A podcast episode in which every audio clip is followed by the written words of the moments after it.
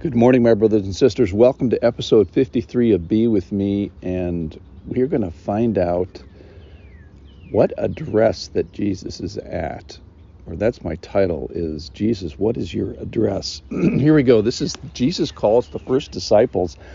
This is episode 53, and I think this is the, the initiation of Jesus's public ministry um, as he's calling disciples, he's calling followers. So let's listen here. We've got John the Baptist. He's baptized. The next day he sees Jesus and says, Behold, the Lamb of God. And then this is the next day. This is day three. Verse 35 of John chapter 1. The next day, John was standing with two of his, of his disciples. And we know there, uh, one is Andrew, and they think the other one was John that wrote this gospel, John, John of Zeb, son of Zebedee. Andrew for sure. So the next day, John was standing with two of his, of his disciples, and he looked at Jesus as he walked by and said, presumably to the disciples, Behold, tada, the Lamb of God. And this, we talked about the pregnant phrase that that is with great spiritual history, which is why he did, did not say, Behold, the rhino of God, with something with meaninglessness. Verse 37 The two disciples heard him say this, and they followed Jesus. Like poof, they followed Jesus. Verse 38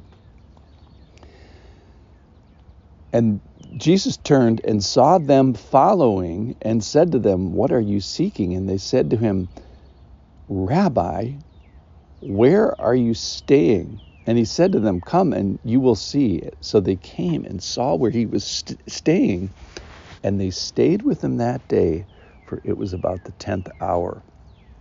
So there's something here about spiritual reproduction, and one guy follows the next guy who tells the next guy who follows. But I wanted to get to this line here. So the two disciples are following Jesus. They're they're literally not metaphorically, they're following Jesus. They're behind Jesus. Jesus turns around seeing them physically follow him and said to him, What are you seeking? What a great question. And think about the answers to that could have been. You know, I seek the truth. I seek eternal salvation. I seek the Messiah who is to come. And they don't say any of those answers. What they say is, This just, just got me today. What are you seeking? And they said to him, Rabbi, where are you staying? What is your address? What motel are you staying in? Where are you domiciled? I just think this is hilarious. But here's the thing. The purpose apparently is is we want to stay with you. We want to be with you. We we plan to be physically there with you when today and then tonight, and then first thing tomorrow morning, we're going to be there. And then all day tomorrow. And then if you move, we're going to follow you there. And then where you rest your head, we're going to we're going to follow you wherever we're we want to stay with you. We want to be with you for the long term. And it starts with a today and then a, then a tonight and then tomorrow morning but it's the long haul. So this address just caught me. We want you, and and these disciples, other than maybe uh, on the crucifixion uh, moment, these guys never left Jesus' address, and in fact, they both died in the faith. Andrew as a martyr, and John as a very the only disciple to survive not being martyred, we think, church history. Uh, he lives to the ripe old age on a on an island on Patmos, writing the gospel and writing the book of Revelation. It's just they they stayed with Jesus forever. From this moment on, they stayed with Jesus forever. And today, if you could go to Andrew today, where would you find him?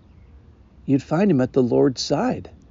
Where do you find John? You find him at the Lord's side. You find him in heaven worshiping and having a spiritual party. So from this moment on, this physical address that we are speaking of, these guys never left the address of the Lord.